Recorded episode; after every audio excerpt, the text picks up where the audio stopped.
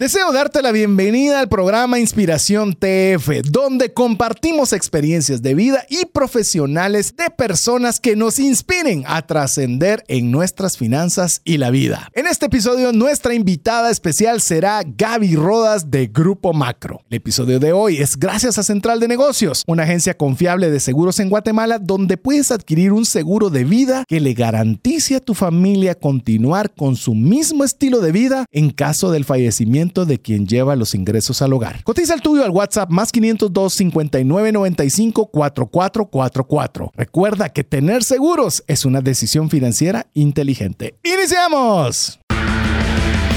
Comienza un espacio donde compartimos conocimientos y herramientas que te ayudarán a tomar decisiones financieras inteligentes. Esto es Trascendencia Financiera. Soy César Tánchez y me gusta mucho ver casi cualquier deporte. Más que el equipo o resultado, disfruto ver la estrategia utilizada. Mi nombre es Mario López Alguero y cuando tengan un conflicto yo siempre utilizo una regla de los tres lados a la misma historia. El tuyo, el mío y el correcto. Busca siempre encontrar el correcto. Hola, te saluda César Tánchez y como siempre es un verdadero gusto poder compartir contigo un programa más de trascendencia financiera, un espacio donde queremos compartirte conocimientos, herramientas y ojo, e inspiración para poder trascender en tus finanzas. ¿Para qué? Para agradar a Dios con la buena gestión de los recursos que Él nos permite tener, por supuesto para tener para las necesidades y deseos de nuestra familia, pero también extendernos de tal forma que podamos ser de bendición para una mano amiga. Así que queremos darte la cordial bienvenida, agradecer el favor de tu audiencia y esperamos dar lo mejor de nuestra parte y principalmente el día de hoy que tenemos una invitada especial para que puedas también unirte con nosotros a trascender en tus finanzas. Pero bueno, antes de presentarles a nuestra invitada especial, quiero darle la bienvenida a nuestro amigo, bueno, ya digo nuestro, ¿verdad? Es mi amigo, pero también seguramente es de, ustedes. Mario López Alguero. Bienvenido, Mario. Muchísimas gracias, César. Muchísimas gracias a ustedes, amigos, porque sí son mis amigos también, a los, oyentes, los oyentes, ahuyentes, los oyentes, como te ahuyentando, ¿verdad? Pues ustedes, amigos, nuestros oyentes de trascendencia financiera, una de las cosas que más nos han comentado cuando realizamos esos cortes entre series, donde ustedes saben, podemos hablar de los libros de trascendencia financiera, los refresh, es que uno de los programas que nos encanta es cuando nos inspiran, eso es lo que nos han dicho. ¿Y qué tal que empezamos con este corte de entre serie y serie, hablando de la, la inspiración de trascendencia financiera? Como recuerdan, estos son episodios donde hablamos de las historias de las personas, donde nos damos cuenta que ver una fotografía no implica ver todo el trayecto y el esfuerzo y el trabajo que se realiza para poder llegar a trascender financieramente. Así que bienvenidos y va a ser un gusto inspirarlos el día de hoy. Así es, esto es de los programas que nos gustan mucho porque, ¿sabe qué? No hablamos tanto. Sí. Eh, ¿Te recuerdas que nos han dicho también? Es que también tengan invitados, que qué bueno oírlos, pero, hablan demasiado. Pero aburre. no, no, eso no han llegado todavía. Eso lo dijiste vos. Ah, Ese todavía no. Y espero que no, sea usted el que no lo envíe el WhatsApp más 502 5919 0542. Si usted quiere ser parte de la comunidad de trascendencia financiera, escríbanos eh, al más 502 59190542 y recuérdese de guardar ese número entre sus contactos. Así usted puede recibir de nuestra parte el podcast directamente a su WhatsApp. Pero bueno, no queremos tomarnos más tiempo sin ya, ahora sí, como lo hemos comentado, presentarle a nuestra invitada el día de hoy. Es una persona que le tengo muchísimo aprecio y más que aprecio, le tengo mucha admiración a ella, a su familia y para mí es un verdadero gusto poderle tener como invitada aquí en el programa, que es Gaby Rodas, que antes de, de dejarle que ella pueda saludarles directamente, le voy a decir una breve reseña de Gaby, quien es de innovación de Grupo Macro, con más de 12 años de laborar dentro de la empresa, muy contenta y satisfecha de todos los aprendizajes que implica laborar junto a su padre y su familia y está muy contenta porque es un trabajo que requiere humildad y reconocer el potencial de todos los que aportan a la mesa. Así que bienvenida Gaby, qué alegre tenerte aquí en Trascendencia Financiera. Ala, para mí un placer estar con ustedes. Extrañaba esta sensación de la radio, eh, regresar un poquito por acá y realmente eh, poder eh, pasar un buen tiempo con ustedes, aprender también de, de la historia que todos tenemos. Todos tenemos una historia que contar que estoy segura que puede servir como plataforma para la historia que está en construcción de alguien más. Y estoy segura que todos los que nos están sintonizando tienen una, historia. Todos estamos escribiendo una historia. Y la pregunta es, ¿qué historia estamos escribiendo y si nos gusta o no? Y si no, ¿cómo la podemos potencializar? De hecho, con lo que estaba diciendo Gaby, me hizo mucho eco el tema de una historia. Y si usted va al cine a ver una historia, cualquier historia que sea, no la historia siempre son alegrías, sino hay dificultades, desafíos. Es más, una buena historia necesita, necesita conflicto para que llame la atención de por qué el personaje va a solucionar y qué va a tener que hacer para solucionar ese conflicto. Imagínate ver una película donde no hay desafío. O sea, realmente se volvería una película muy aburrida. Es monótona porque nosotros nos gustan las emociones. En realidad, una buena vida es aquella que se vivió con pasión, que tuvo esas emociones y que trascendió. Así que si usted se encuentra en esos momentos en los que no entiende qué parte de su historia está, pues bueno, es parte de la historia. Lo o cuando se va a poner mejor la historia. Eso. Y algo se va a resolver. ¿Y qué vamos a hacer nosotros para resolver ese, ese conflicto que nos va a llevar a poder cambiar esa historia? Pero bueno, está, está bonito para un programa de historia historias. Se, dan cuenta, está bonito.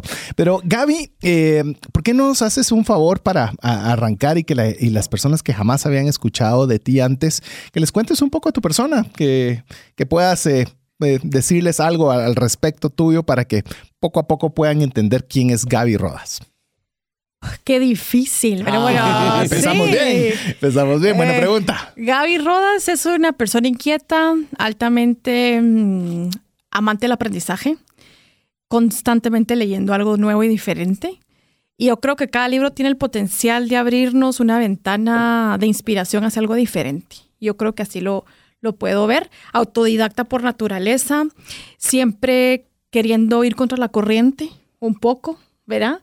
Y entre esa querer ir contra la contracorriente, me recuerdo que mm, en el 2008, cuando me gradué del colegio, en esa época, imagínense, mi sueño era estudiar ingeniería renovable, porque estaba mm. segura que en algún momento eso iba a ser hacia donde el mundo iba. Y realmente ahora comprobamos que no estaba tan alejado. No, muy, muy, muy, muy bien. Em, pero por razones que Dios tiene claridad, que nos lleva por designios, eh, yo me iba a ir a estudiar afuera, ya no lo hice. Entonces, eh, era ingeniería civil en, en, eh, energía renovable, lo que yo iba a ir a estudiar. Entonces dije, bueno, empezamos con ingeniería civil en aquella época todavía contra la corriente, porque éramos tres mujeres, 33 hombres. Eh, y era doy algo. Fe, doy fe. Yo soy ingeniero industrial y sí, eran muy pocos. Era, hoy por hoy ya hay mitad, mitad. Y bueno, a mí me, han, contado que ya es diferente, pero en esa época, eh, uno de mujer querer estudiar eso lo miraban a uno como que qué locura. Entonces empiezo por todo este, mm, este navegar de, esto que me encantó, porque la ingeniería civil es algo tan apasionante, poder resolver, poder aplicar la matemática de algo que uno miraba en un papel y hacerlo realidad, ¿verdad? Me, me, me encantaba, me encanta. Y bueno, empecé, terminé, y inicié realmente a laborar en la compañía desde que estaba en mi segundo año de la universidad. Y me recuerdo, bueno, la universidad tenía muy bien hecho el pensum porque uno arrancaba a las 2 de la tarde a partir del tercer año. Y entonces me tocaba ir a trabajar desde las 7 de la mañana, regresar volada a la universidad, a las 2 clase y periodo libre para mí no había porque era hacer tareas, porque al otro día tenía que trabajar temprano. Y yo también soy súper metódica y disciplinada y detestaba trabajar en fin de semana y detestaba desvelarme. Entonces yo no hacía, eh, digamos, muchas cosas en los periodos libres, eh, que tal vez a veces sí me arrepiento un poco, ¿verdad? Eh, porque no fui, no fui muy responsable, ¿verdad? Creo que tuve que ser un poco más irresponsable en mi juventud. Pero entonces realmente inicié, ¿verdad? En esa época arranqué el tema de calidad, tema de seguridad industrial. después tuve el privilegio de poder trabajar con mi papá en sombra durante más o menos un año. Entonces él me asignó proyectos eh, especiales eh, y la verdad que cuando veo para atrás Solo tengo gratitud en mi corazón porque no sé qué estaba pensando mi papá realmente, porque me asignaba ya proyectos de negociaciones de montos interesantes, verá, importantes y aprender a negociar, verá, y, todo ese tema, aprender a querer el negocio, entender el negocio. Em, luego, después de eso, fui gerente logística, entonces yo ya me encargaba de toda la parte de supply, eh, en, toda la, en todo lo que era lo, de la oficina, digamos, eh, materiales, equipo liviano, eh, maquinaria pesada, mm, todo lo que los proyectos necesitaban para funcionar. Y luego, posterior a eso, tomo un libro, alguien me regala un libro, así que regalar un libro es buenísimo. Y mm, entonces decía que hacia dónde iba el mundo, ¿verdad? Y entonces ¿Te recuerdas qué libro era? Eh, ese era eh, El mundo y la tecnología. Entonces yo dije, bueno, se parecía que la construcción el tema de la tecnología no podía ser porque todavía son cosas que uno hace con las manos, ¿verdad? Pero cómo poder eh, realmente traer la tecnología al mundo de la construcción y hacerlo de una forma ágil. O sea, en, ese tiempo todavía pues ya existía AutoCAD y muchas cosas, pero por ejemplo hacer un presupuesto era cuantificar todavía cosas en Excel a mano, ir contando. Y bueno, ¿cómo hacemos eso más rápido, verdad? De una forma más eficiente. Entonces, después de eso, habló con un amigo que estaba estudiando en Berkeley en ese momento y entonces me regala otro libro y me dice, eh, tienes que escuchar, perdón, eh, leer este libro de BIM, BIM World se llama. Yo creo que esto es algo que te puede hacer sentido. Era una Biblia, eran 1500 páginas eh, y andaba yo, Gracias. Con, andaba yo con mi super libro y me lo comí como en dos meses porque me pareció fascinante y yo decía, sí, esto es a lo que tenemos que llegar. Y así arranca, ¿verdad? Arranca esta gran idea donde nadie entendía y trabajé durante seis años por una gran idea que estaba en mi mente y la transmití a ciertos miembros del equipo. Entonces en ese tiempo ya después fui gerente de presupuestación en la compañía y empezó todo esto de revolucionar la industria, que hoy por hoy puedo decir con mucho orgullo que realmente sí fuimos los primeros en implementarlo, en empezar a hablar qué era eso. En, Guatemala nunca nadie sabía qué era eso. Había algunas personas que sí lo sabían, ¿verdad? Pero realmente decir, no, ponerlo, ponerlo en práctica, hacerlo de verdad, ¿verdad? Entonces, eh, BIM es por sus siglas en inglés, ¿verdad? Building Information Modeling, que es una metodología de trabajo, ¿verdad? No es un software, ¿no? sino que es, un, es una, diría el rey león, Hakuna Matata, es una forma de vivir, ¿verdad? Eh, es un estilo de vida, de entender que las cosas tienen un ciclo de vida y cómo irlo mapeando y ir incorporando la tecnología y demás. Y hace poco estábamos en una reunión, en la reunión de estrategia de la oficina, y entonces la gran pregunta era cómo hacíamos los presupuestos más rápido, ¿verdad? Y hoy por hoy se hace un presupuesto en una semana.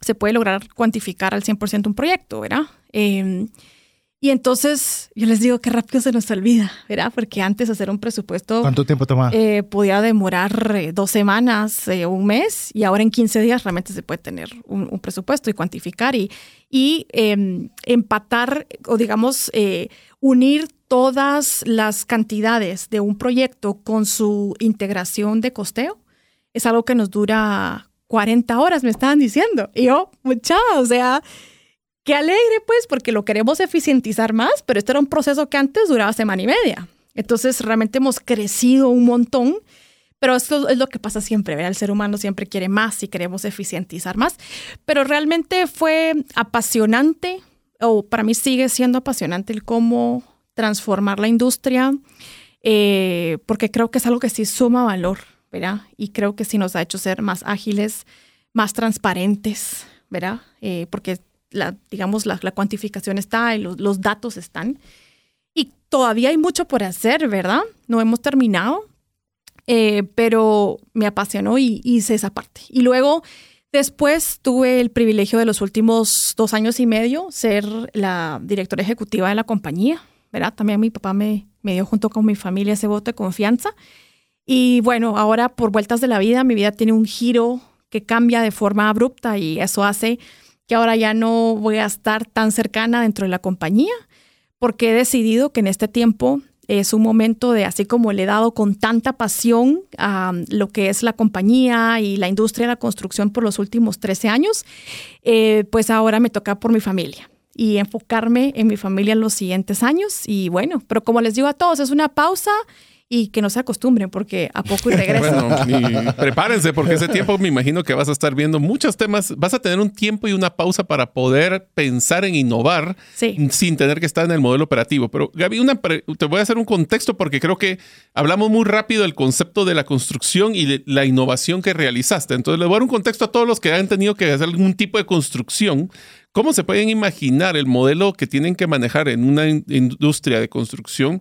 El tener que tener todo lo que son los materiales, las personas, los recursos, cómo las personas van a garantizar de que de repente se quedaron sin cemento y entonces son horas de personas que van a estar sentadas sin hacer nada. Eh, hay una cosa que me encanta en la construcción que son todas las rutas críticas, que es donde una cosa que falte, todos quedaron fritos. Otra cosa interesante, dependemos de múltiples proveedores. Está que el de los acabados, que el de los chorros, que el de... Entonces es un ecosistema, es una como una telaraña gigante, que es lo que estaba mencionando Gaby, que hizo la innovación. O sea, este es un concepto de, de eficientizarlo. Ahora, a mí que me ha tocado hacer cotizaciones para temas de construcción, les puedo decir que les tiembla, nos tiembla el, el Excel, como diríamos, porque hay muchas variables que pueden suceder y que pueden cambiar y puede ser que de una decisión se haga rentable o no rentable un proyecto.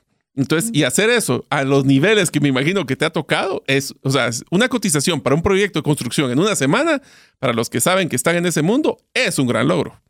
Definitivamente. Y, y, creo que parte de los retos y número uno de las cosas que he aprendido a lo largo de estos 12 eh, años de trayecto es que es importante apuntarle a la especialización de los roles y funciones y personas y los mm. miembros de, un equipo. O sea, evitas tener generalistas, por decirlo así. Totalmente, mm. porque tiene que haber una persona. Eh, yo creo que con esto, tal vez para aclararlo, es no anular que tiene que existir un conocimiento universal que deberíamos de tener, pero sí tener la humildad de saber que va a existir alguien que va a dominar eh, una tarea en específico. ¿Y cómo manejas cuando tienes a alguien, cómo manejas esos especialistas para que se platiquen y no se vuelva un feudalismo en tu empresa? Cultura. Cultura, cultura, cultura. Y como nosotros siempre decimos en la compañía, yo creo que las únicas dos cosas que realmente nos hacen diferentes como compañías es tu cultura y tu innovación. Eso es lo que te mantiene realmente evolucionando.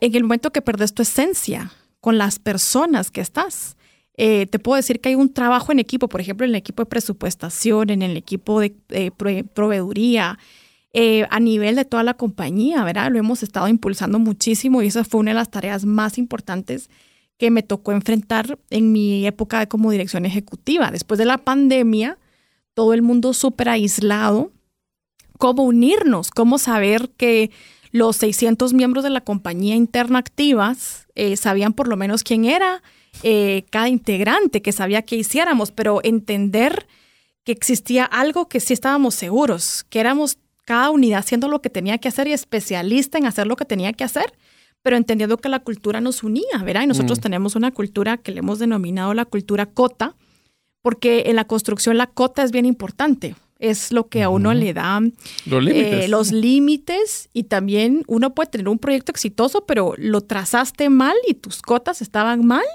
y, fracasaste. Entonces nosotros tenemos la cultura cota, nuestro ADN en la compañía, que es, son nuestros valores, ¿verdad? ¿Y ese es el acrónimo de qué valores? Compromiso, optimización, trabajo en equipo, actitud de servicio. Ahí está. Nítido, automático. Eh, estaba clarísimo. Es que, a veces hemos preguntado, yo creo que dicen, no, estaba clarísimo. Lo que pasa es que la diferencia entre unos buenos valores de una organización no son los que se recuerdan, son los que se viven. Así Entonces ahí es donde se vuelve interesante ver cómo, y a ti, tú eres, era la directora ejecutiva cuando fue la pandemia. Cuando justo estábamos saliendo. Ah, ok. En ese momento te tocó ya tomar, en levantar. En medio, sí. Ah, qué alegre. Sí, sí, sí. sí, que la construcción salió muy golpeada en esa época. Haber sido el manejo de estrés, haber sido complicado.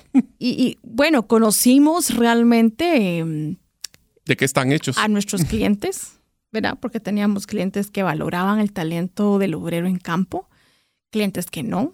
Nos tocó salir a defender, ¿verdad? A nuestros obreros, cuidarlos, eh, ¿verdad? Y, creo que, bueno, nosotros realmente nunca paramos, paramos solo dos días. Mm.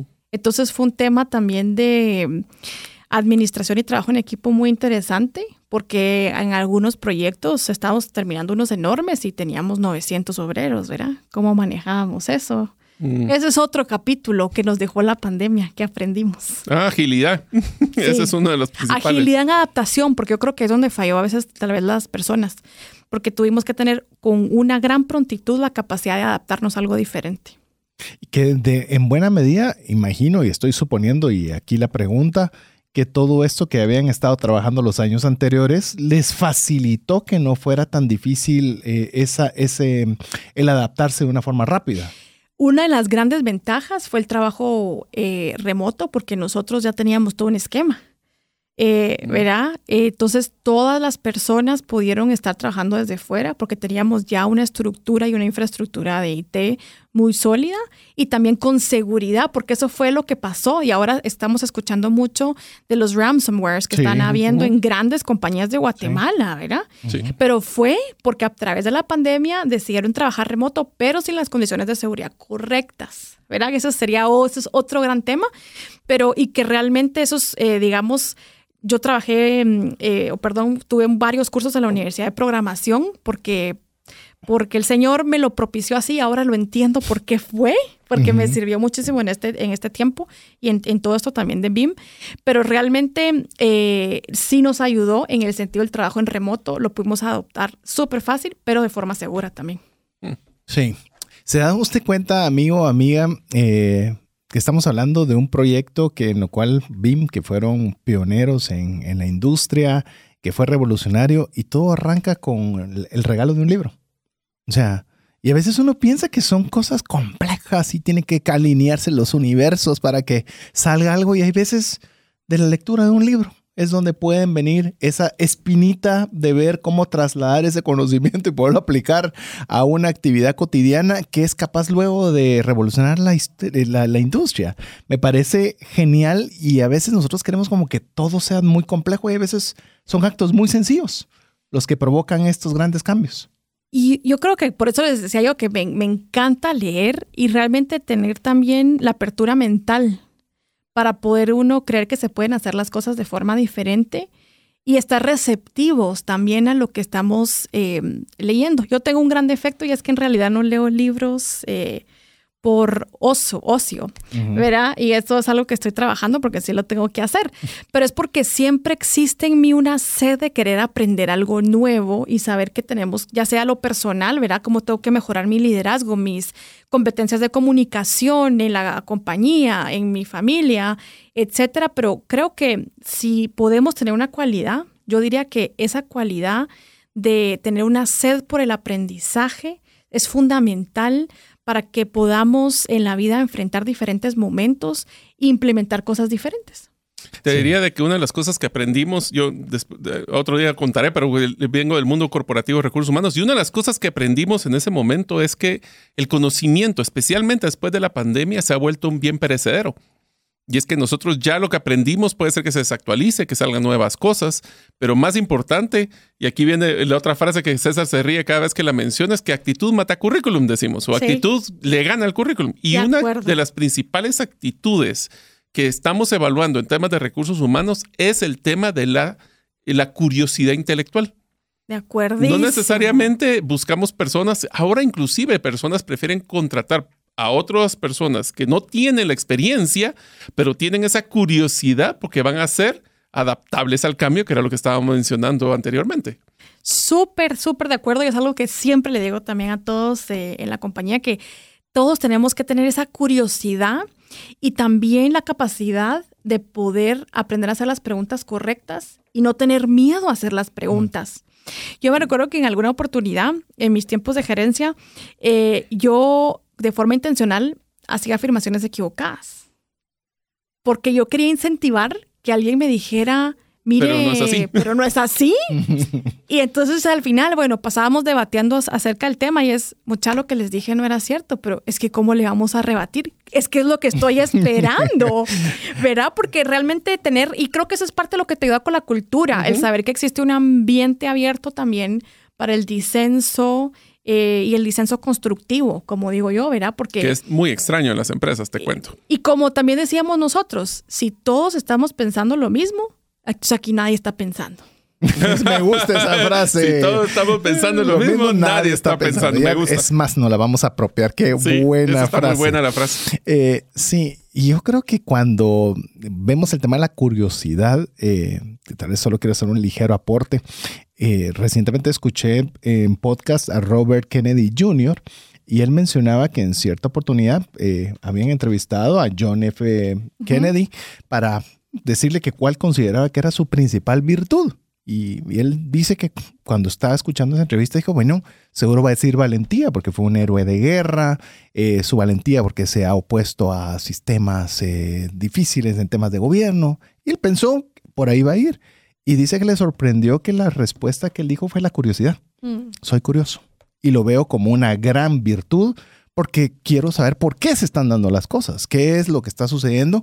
Y eso le permitió, en, llamemos diciéndolo Robert Kennedy Jr., de ser una persona muy empática. Porque una persona curiosa es empática también, por reflejo. Sí. Me pareció algo fenomenal. Pero Inclusive, solo te lo comento, una de las características que he visto de los líderes que son efectivos es que preguntan más de lo que dicen en, en sus equipos.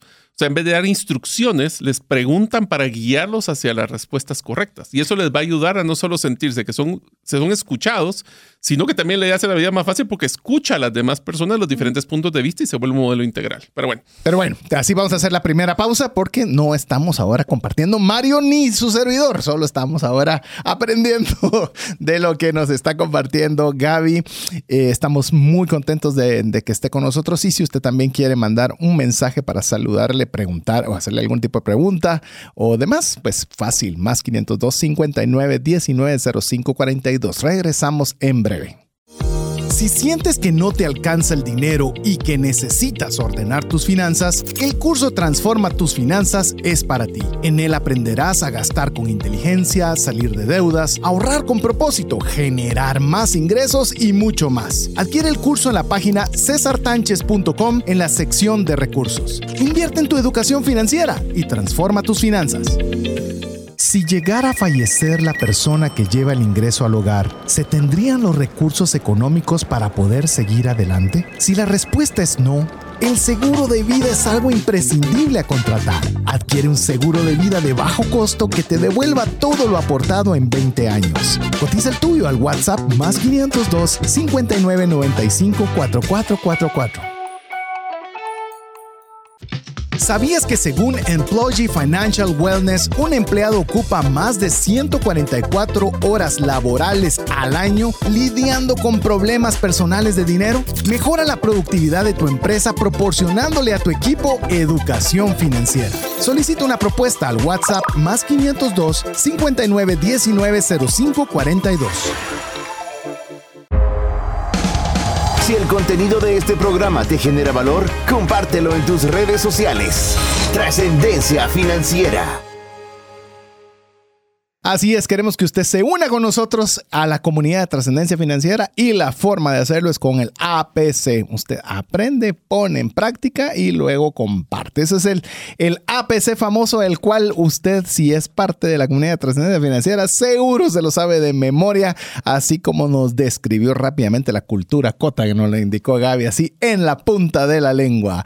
Así que estamos muy contentos en este programa de Inspiración TF, en el cual tenemos la oportunidad de que esté con nosotros Gaby Rodas de Grupo Macro, que nos ha contado un poquito de, de, su caminar individual.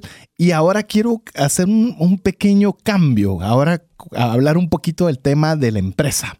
Eh, la empresa, con, me gustaría, Gaby, que nos pudieras compartir un poco un poco de la historia, cómo nace el grupo, sé que, que tu, cómo fue tu papá, cómo lo inició, es una persona admirable, se admiro mucho a Gaby, pues usted escucha a su papá también, tiene que quedarse callado porque tiene que aprender de todo lo que él tiene que compartir porque es oro cada palabra que él saca. Así que Gaby, cuéntanos un poco de la, de la historia de la empresa, cómo nace, sus orígenes.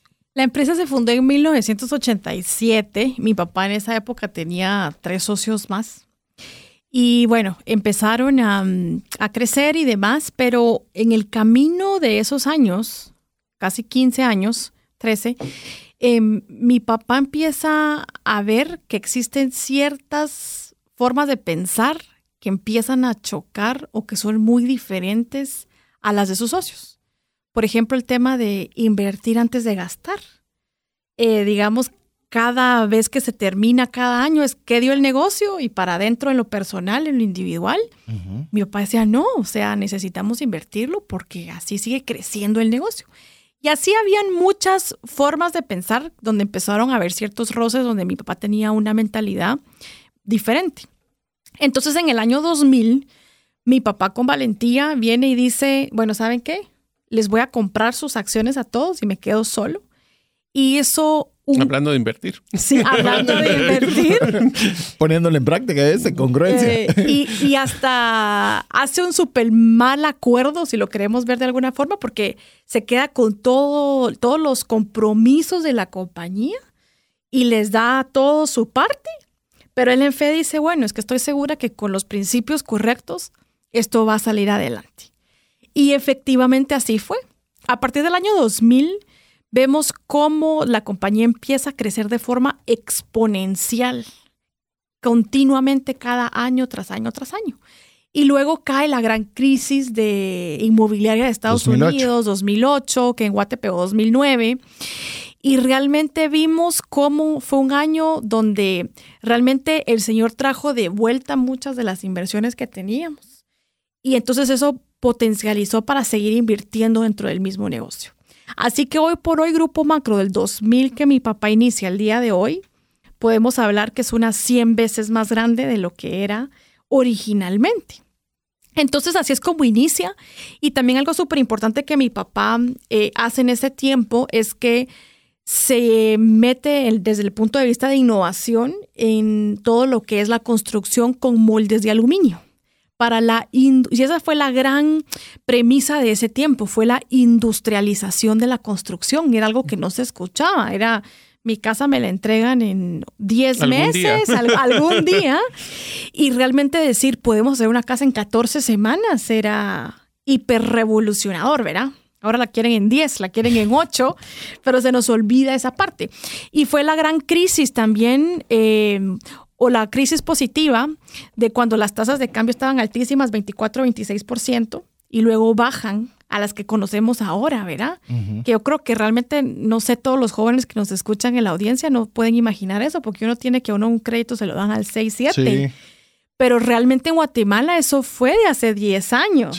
No, no, eso no es actual. Yo saqué mi primer préstamo de la primera inversión a 18% anual. O sea que estoy clarísimo. Y primero no sé cómo me dieron el préstamo y segundo de esas tasas. sí, 18, 20, 22 era lo normal.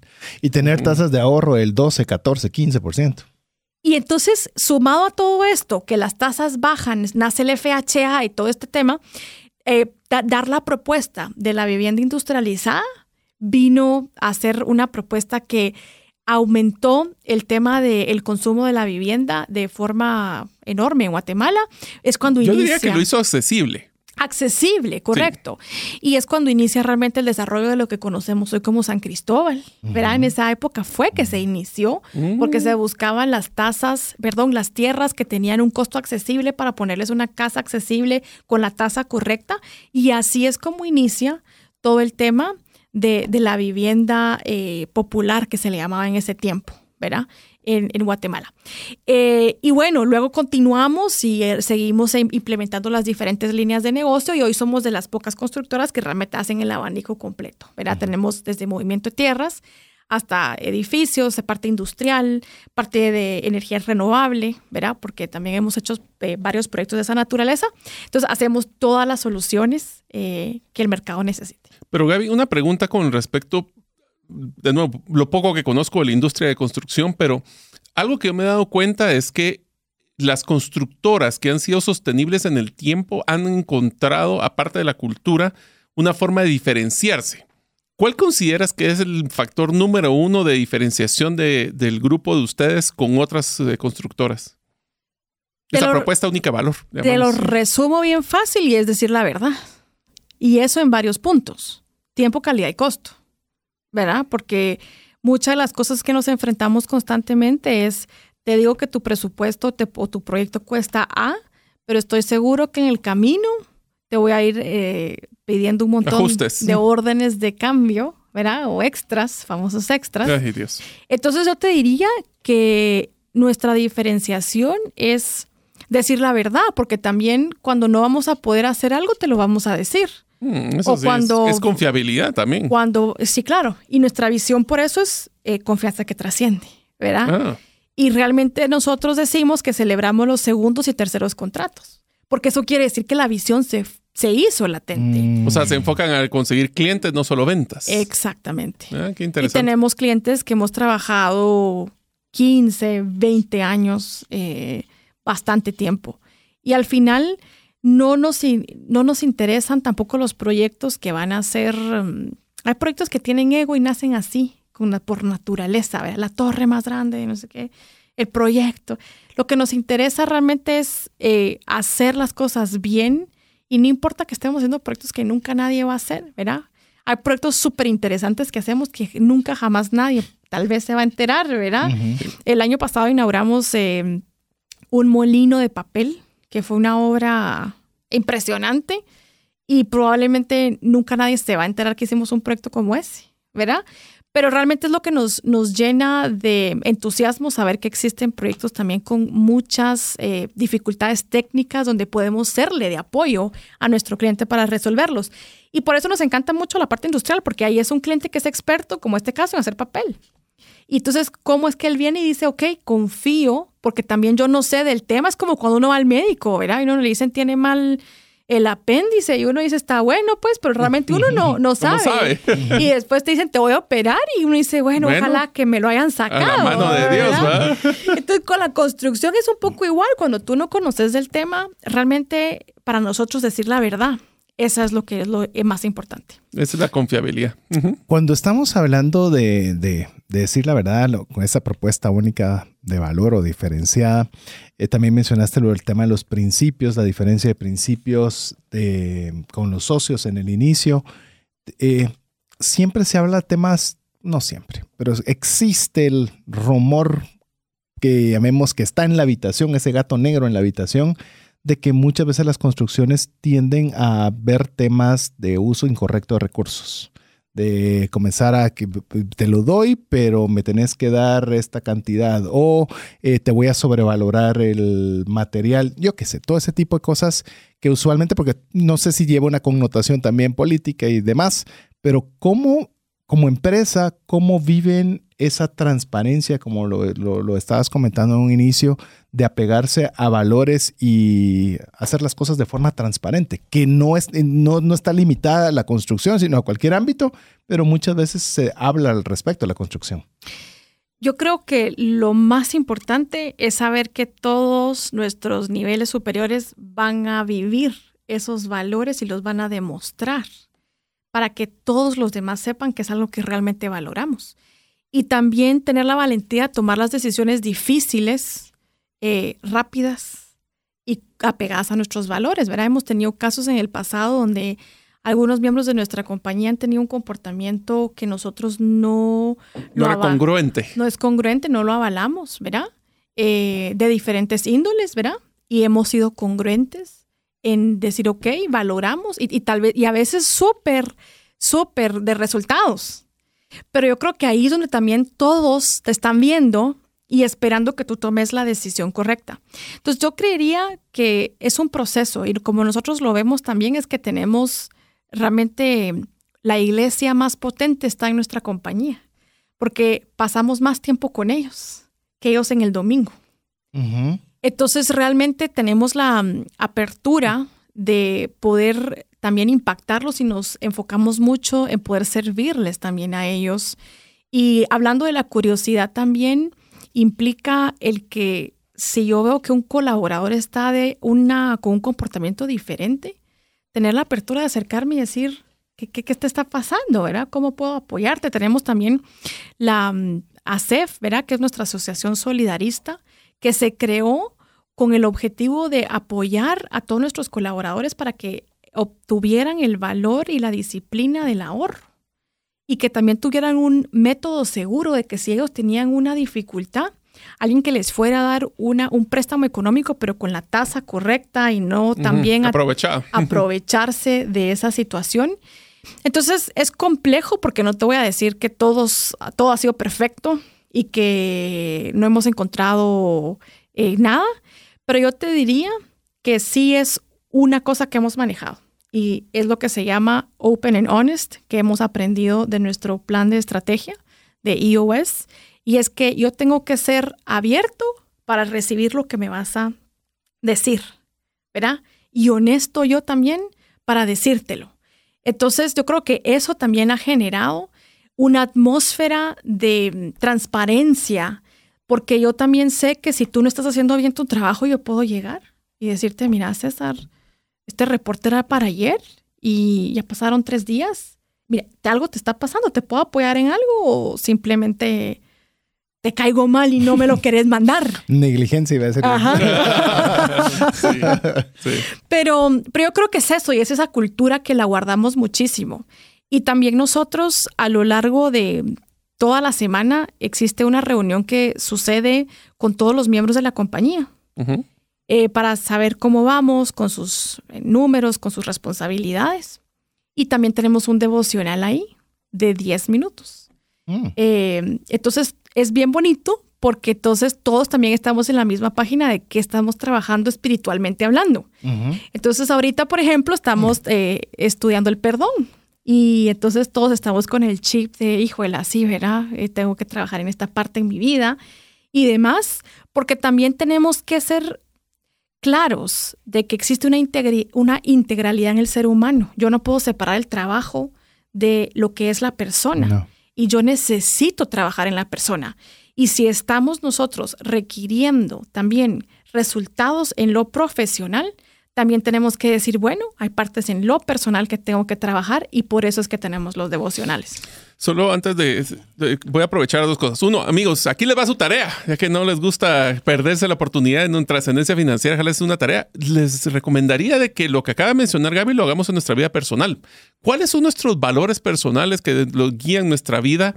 Si no los has apuntado, apúntalos. Y segundo, tenlos a mano para que cuando tomes decisiones seas congruente con esos valores, aún en momentos difíciles.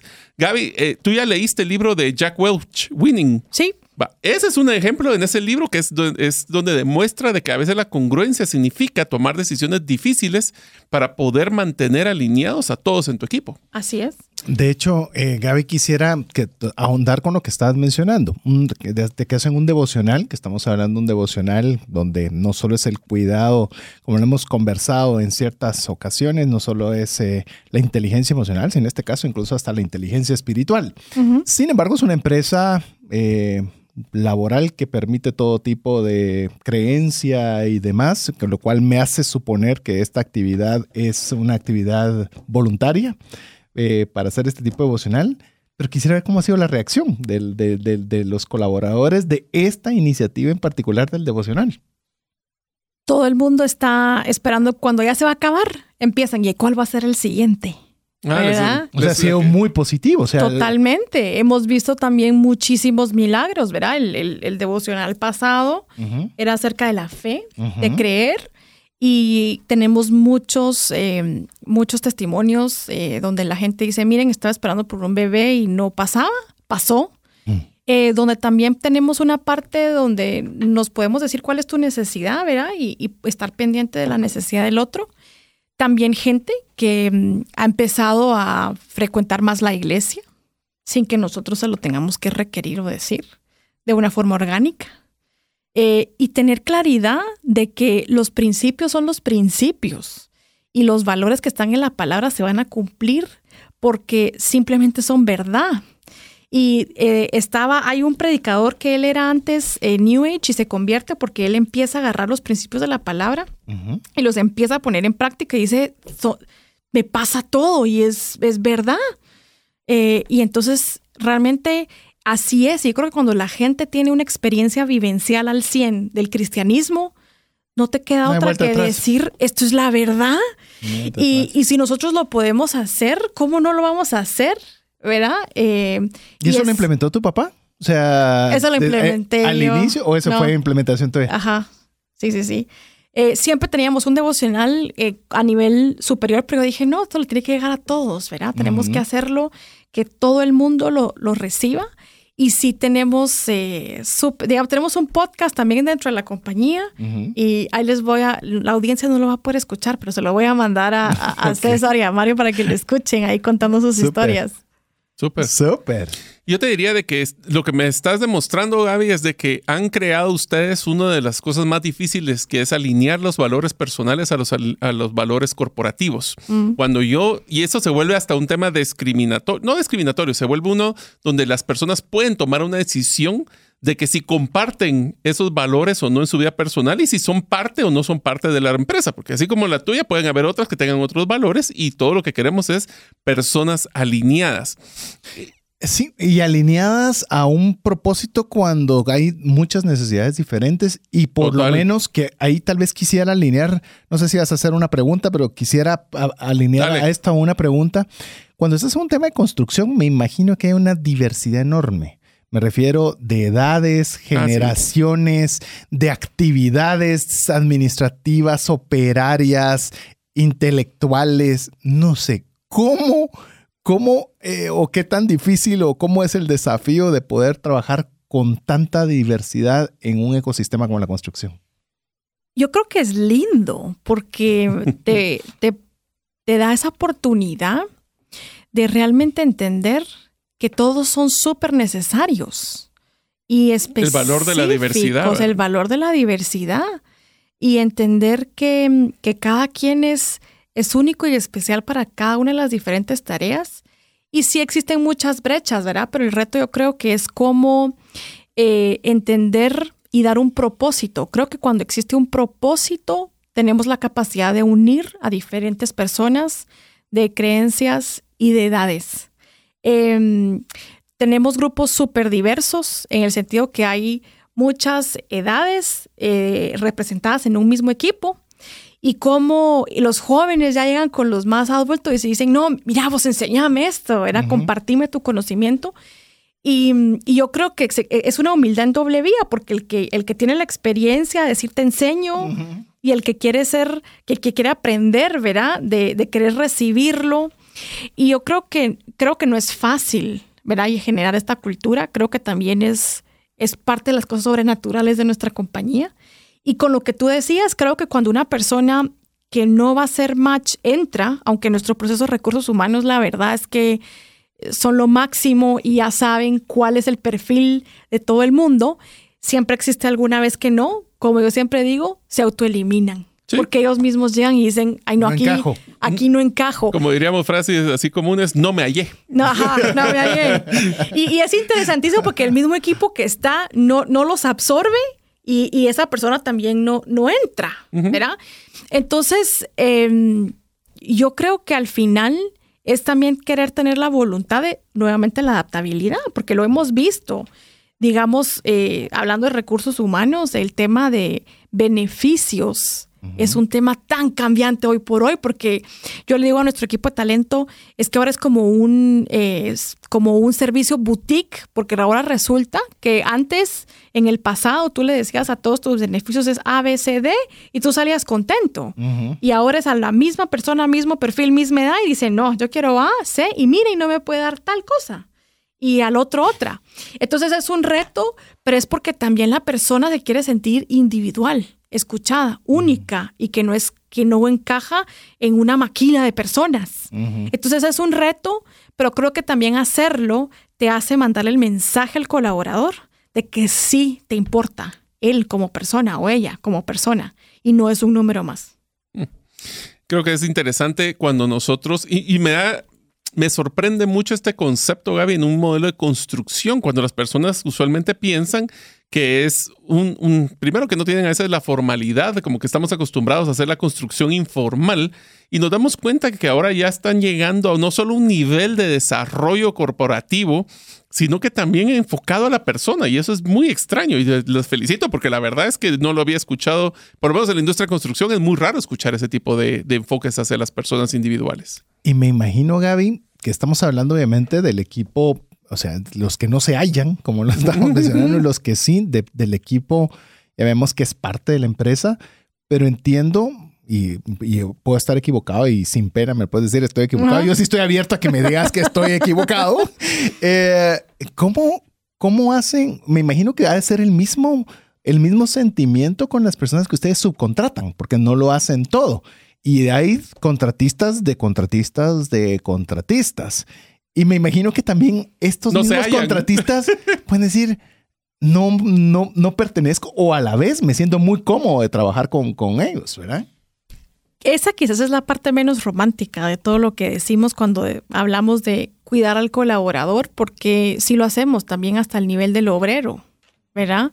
Eh, hay una historia súper chistosa donde a un grupo de obreros que se quedaban y pernoctaban en, obra, les mandamos a hacer un campamento así súper, ¿verdad? Les mandamos a hacer habitaciones para que solo vieran tríos por habitación, para que tuvieran privacidad.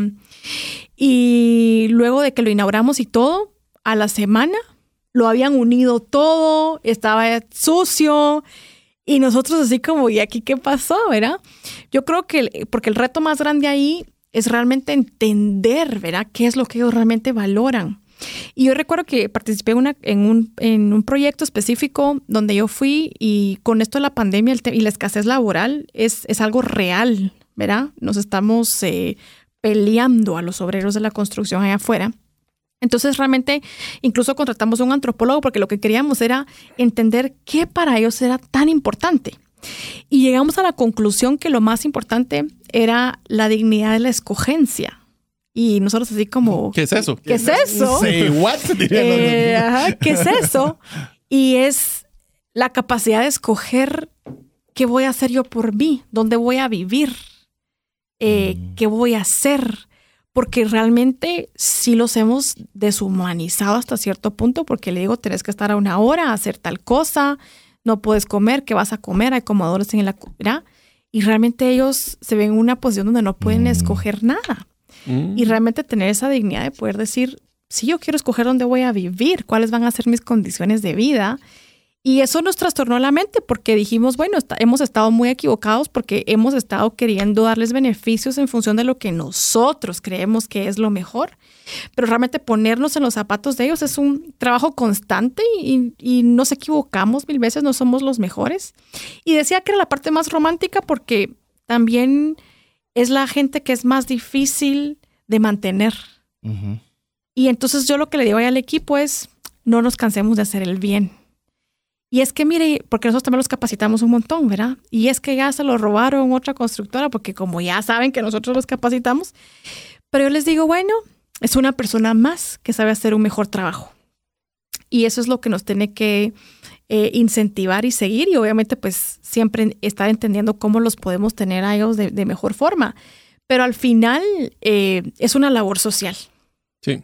Una pregunta, porque Estamos hablando ahora de las mejores prácticas que ustedes han llegado a obtener como corporación, pero me imagino de que esto ha requerido que primero la junta directiva esté bien alineada, segundo que se dieron cuenta de que no lo pueden echarse el pulso solo ustedes como familia, sino que han tenido que traer a otras personas a apoyarlos.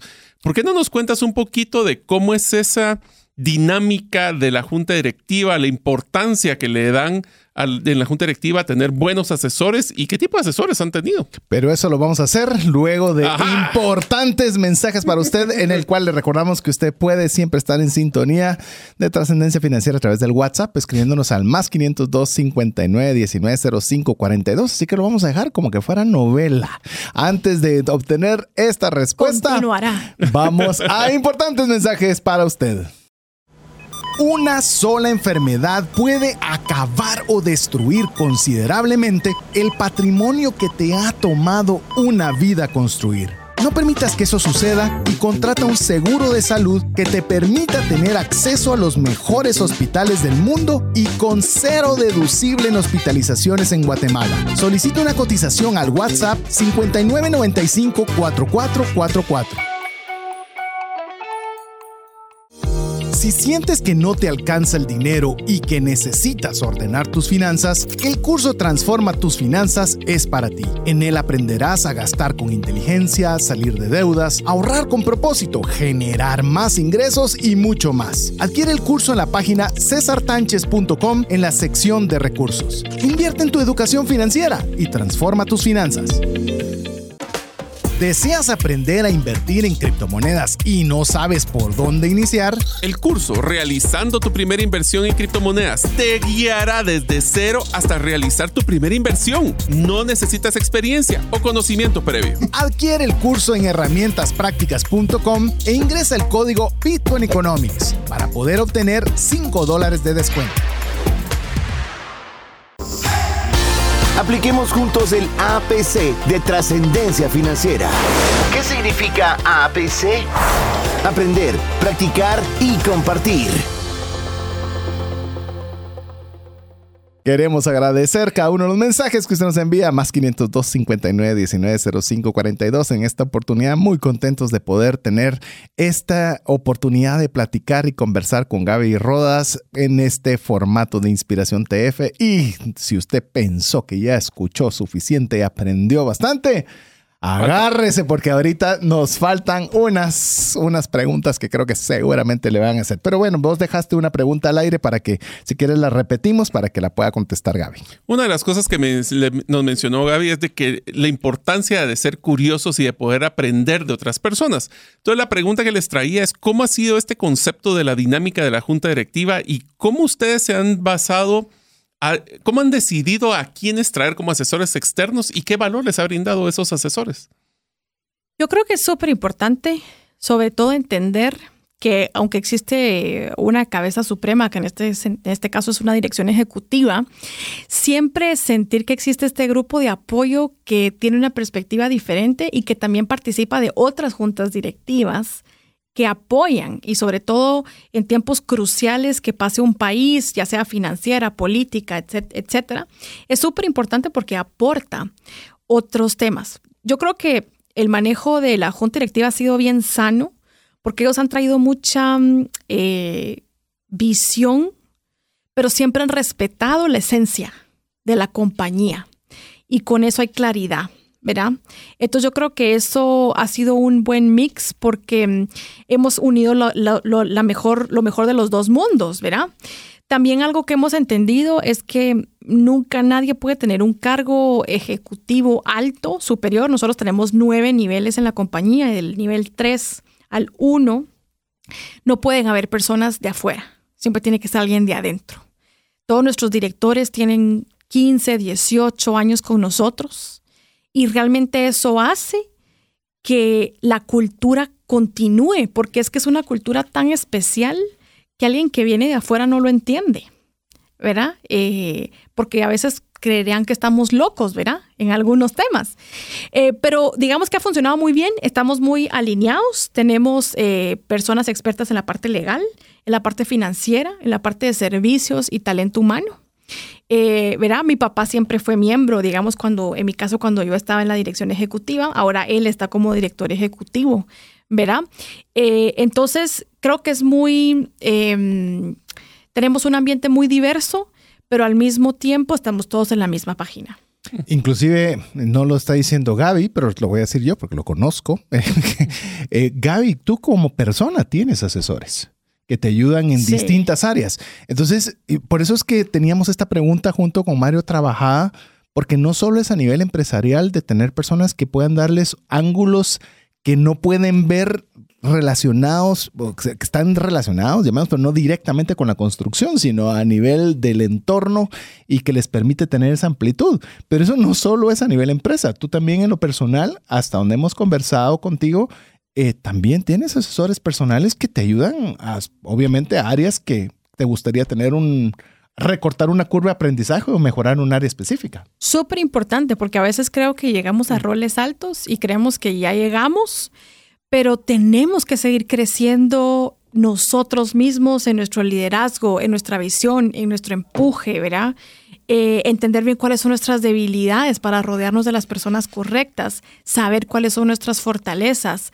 Em, yo creo, la humildad. La humildad, totalmente. De poder aceptar ese tipo de que no, no lo sabemos todas. Y también en inversión, porque pues, pues esos, esos son, están invirtiendo recursos de empresa y en tu caso particular recursos personales en que otra persona puede invertir en vos conocimientos que vos te tomaría años o un costo muy elevado no hacerlo. Por eso te lo voy a poner inclusive de otra forma, César.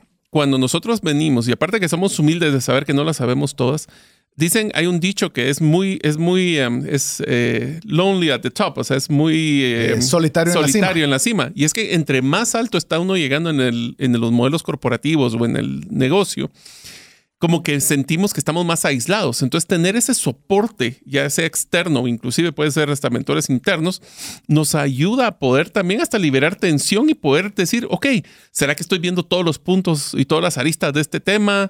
¿O cómo es que has sentido que te ha beneficiado más esos asesores? Yo creo que ese es otro gran tema. ¿verdad? a mí lo personal creo que ah, en mis em, soft skills, ¿verdad? En mis destrezas blandas pero creo que realmente yo disiento un poco de que en la en the top is lonely.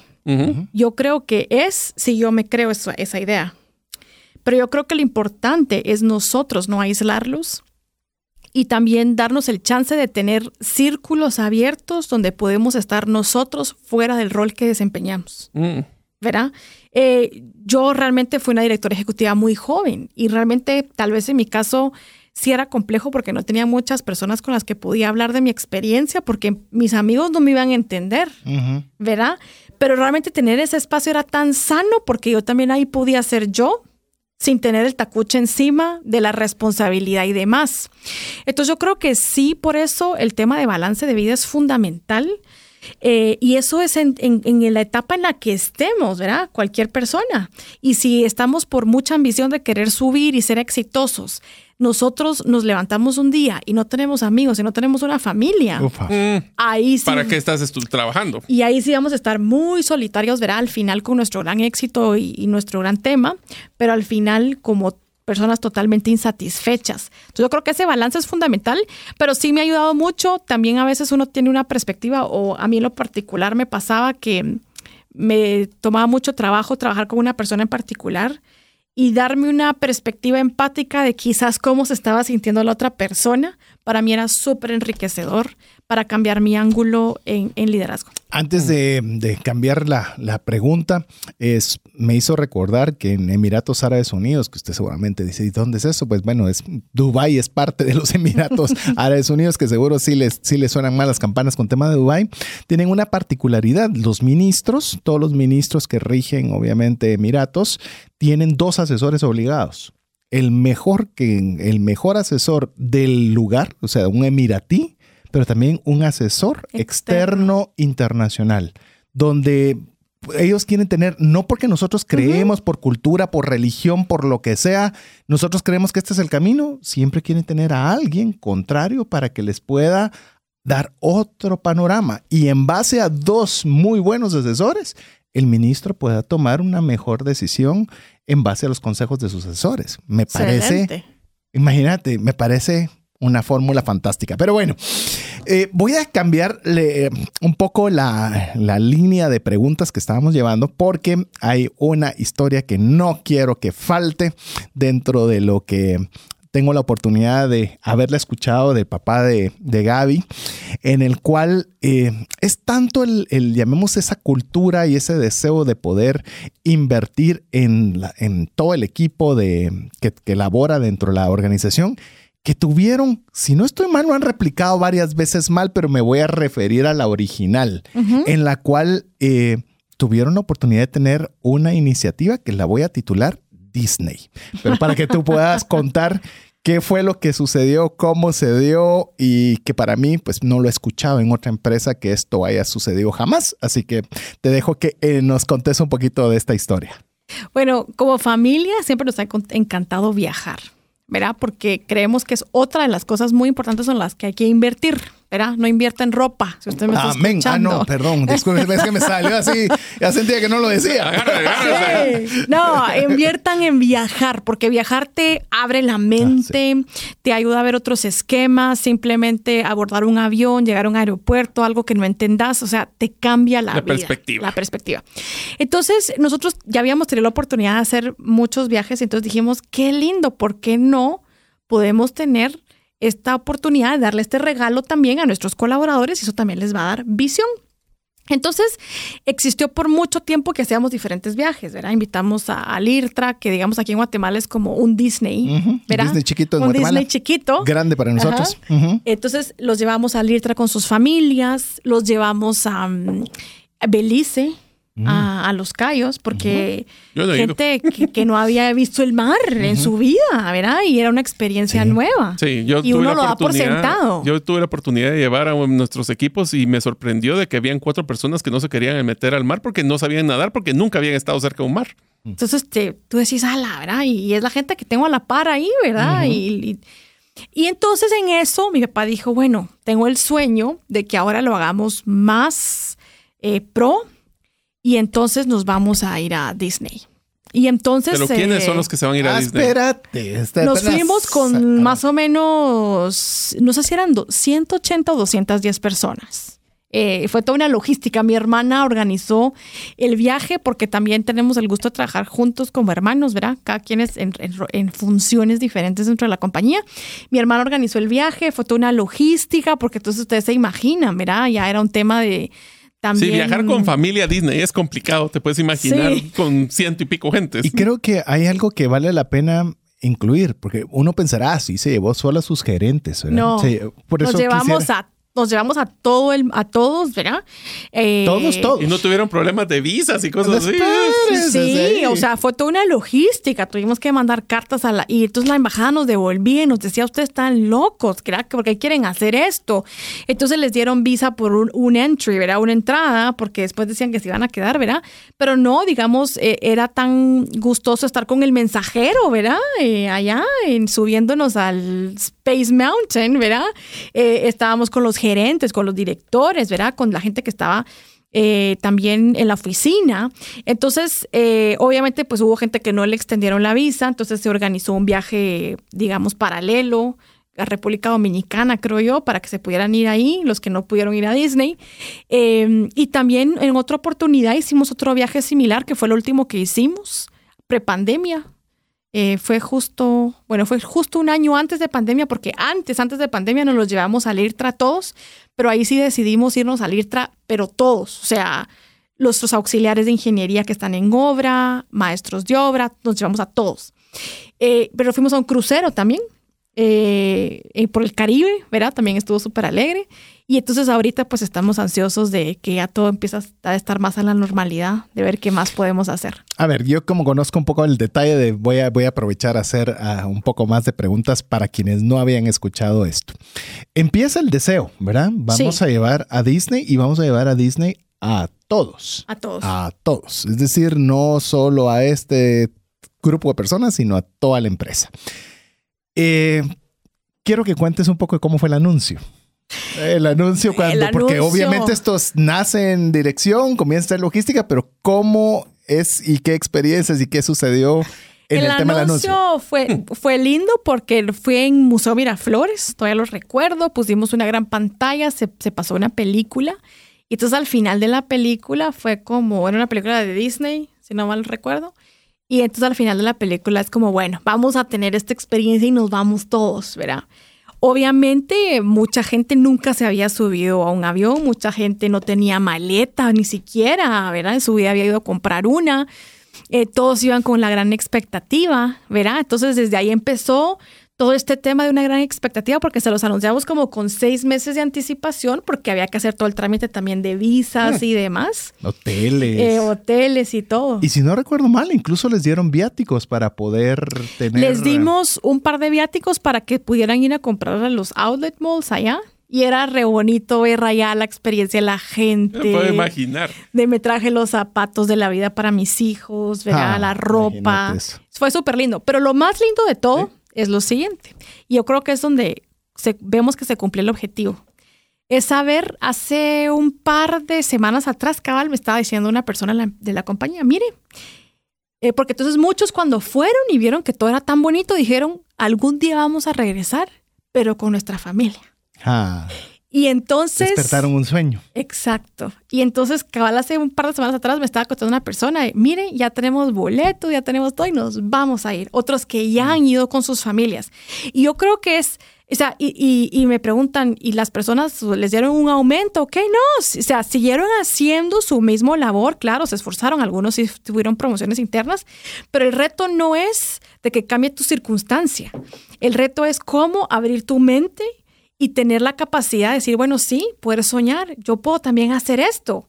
Y tal vez me esforcé un par de años y ahorré, pero qué lindo ver ahora las fotos que nos mandan de ellos con sus familias en Disney. Recuerdo parte al escuchar esta historia cuando se hace el lanzamiento, eh, pues Gaby, si di- digo algo que es incorrecto, igual Ajá. me, me dices, pero dicen, bueno, nos vamos a ir a Disney. Y había personas que decían, saber de qué está hablando, ¿verdad? Sí. Pero tal tal vez te va a decir, no, tú te vas a ir. Sí. No, yo, yo, Sí. yo, yo. O sea, no lo creían. No lo es decir, el- llamemos, me recuerdo cuando lo contaba tu papá, decía, lo decíamos, pero hay unos que no entendían. O sea, realmente no, no les cabía. Es que muchos tal vez ni conocían Disney. O sea, no Sí. sabían lo que era. O, o yo O de no verdad me incluido. merezco, ¿verdad? No, entonces no, fijo yo, no, pues tal A la vez que esto es alegre para que los, los gerentes, arriba, ajá, se Que van a ir. Se van a ir los no. gerentes y nos están echando carita.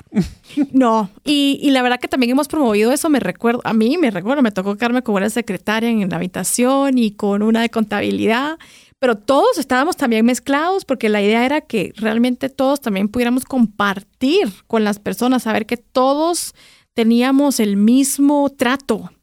Verá, no es un tema de jerarquías, sino es un tema de dignidad humana. Me encanta que podamos hacer eso como compañía. Es más, ni siquiera Ah. cola les dieron seguramente. No, pero te puedes imaginar la logística de aviones, la logística de hoteles, eh, entradas. Otra vez vos lo dijiste fácil. eh, Si solo uno en familia es una logística de esa cosa, ya te ponías en empresa, lo cual, eh, pues te dice mucho, ¿verdad? De, la, de, de cuánto realmente como cultura, como valor de cada persona. No solo el equipo ejecutivo, no solo los gerentes, sino todos, como bien lo decías tú, quién trae algo a la mesa.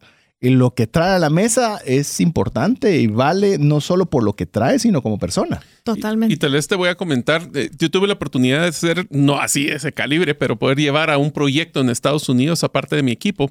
Efectivamente, la visa y todo esto fue interesante, pero una de las cosas que me llamó la atención fue cuando regresamos, las dos, tres personas que fueron, una de las cosas que nos mencionaron es gracias por tomarme en cuenta como persona y no solo como empleado. Ese tema fue el que a nosotros nos hizo mucha satisfacción porque nos damos cuenta que los hace soñar, los haces ver de otro punto de vista, pero también se sienten de que están siendo vistos. Exacto. Ese es y el creo punto. y creería, pero esa es una pregunta, y creería que eso tiene un impacto positivo en la gestión laboral de Uy, todos ellos. el retorno de inversión de ese viaje ha sido increíblemente positivo. Olvidemos que sé que no es el objetivo y sé que no, no se hizo por eso, pero creo que sin duda, eh, pues la camisola puesta no es la misma. O sea, de alguien que me llevó, yo nunca había viajado, no había visto y me monté un avión, fui a un hotel. O sea, Ya me imagino ese avión, cómo han estado algunos asustados, que era su primera vez. Si uno a veces va nervioso y tenso, te puedes imaginar. Y hubo mucha turbulencia, son buenas anécdotas. Sí, definitivamente yo creo que algo súper positivo que tenemos en la compañía es que tenemos gente que tiene muchísimo tiempo con nosotros. El año pasado celebramos miembros de nuestro equipo que tienen 23, 25 Wow. años de estar con nosotros y, y todavía con un desempeño, una actitud, un conocimiento del negocio impresionante. Y también nos encanta escuchar la evolución de las personas en el tiempo. ¿verdad? Hay una persona que inició como administrador de bodega y ahora trabaja en una de las unidades de verificación de costo, ¿verdad? De Wow. obras, de obras. Y me encanta escucharlo hablar, porque él habla, es que tenemos líneas de negocio y es que vamos a hacer esto. Y él súper empoderado del tema y también con mucha identidad sobre lo que está haciendo y también con claridad mental de que él puede ser que venga de una cuna muy sencilla, pero tiene la capacidad y el potencial para estar sentado en esa mesa.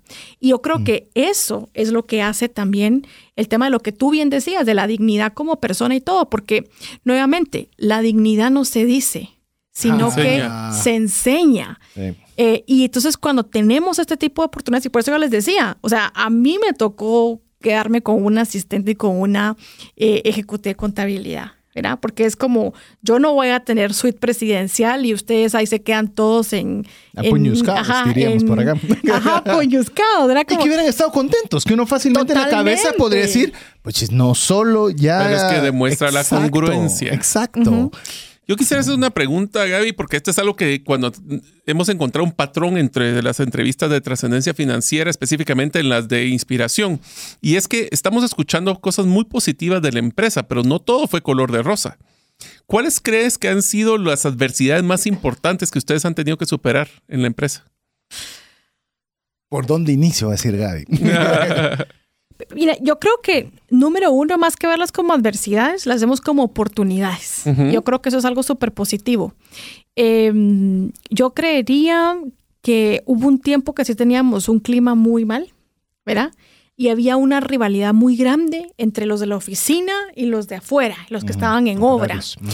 Entonces yo creo que superar eso ha sido eh, importante, ¿verdad? Porque es saber que tanto el de la oficina que está digitando papeles se sienta tan parte que él está construyendo el proyecto allá afuera como el que está allá afuera.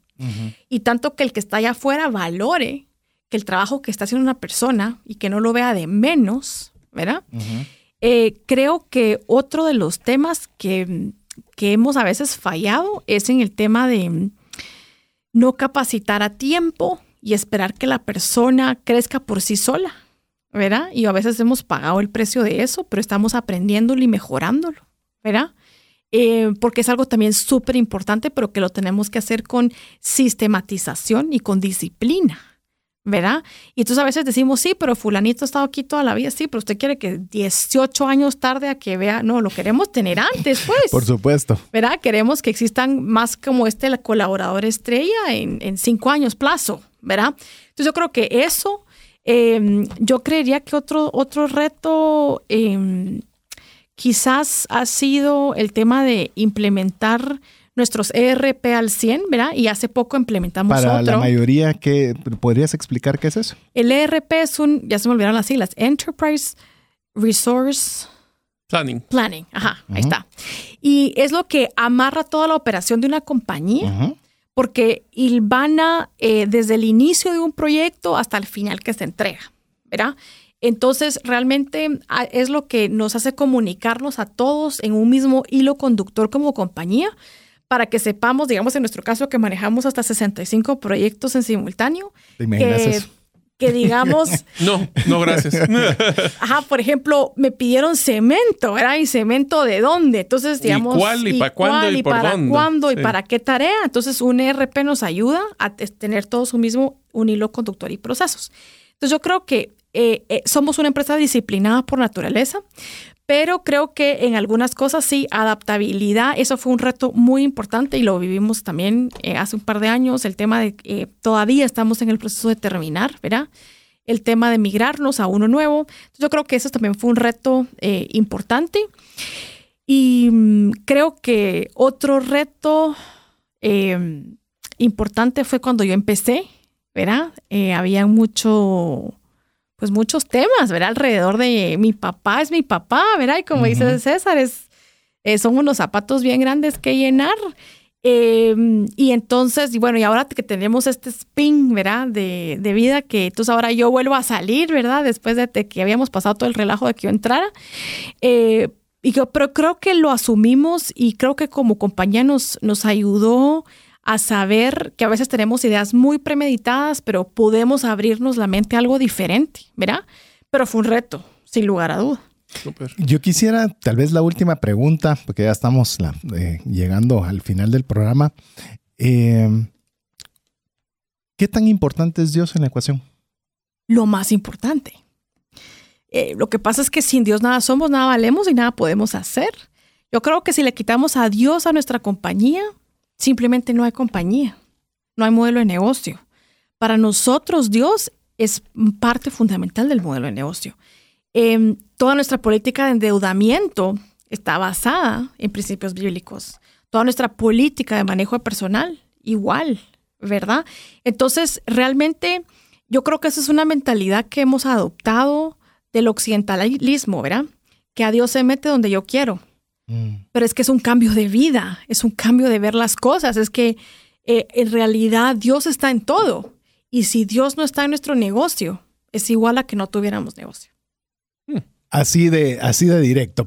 Bueno, llegamos al final. Quisiera, Gaby, de adicional agradecerte el, haber estado con nosotros. Eh, yo soy de los que voy a escuchar el podcast varias veces más con mi papel y lápiz para tomar eh, mis propios apuntes, lo que siempre le animamos a usted que haga. Pero quisiera dejarte este espacio si tú quieras eh, compartir algo final para este espacio y darte la oportunidad también de despedirte de la audiencia. Gracias, pues un gusto estar con ustedes. Espero que no se hayan aburrido, pero si puedo dejarles algo es nunca pierdan ese valor de la curiosidad. Eh, por muy dificultad que tengan por delante, no se den por vencidos y tengan la capacidad de ponerse un objetivo claro y un propósito. Cuando las cosas tienen un propósito, es que hacen que las cosas valgan más la pena lograrlas. Y si no tenemos un propósito para lo que estamos haciendo, entonces la pregunta es, ¿qué estás haciendo? Entonces yo diría que empieces por ahí y segundo, nunca dejes que tus valores y principios se comprometan para alcanzar un objetivo.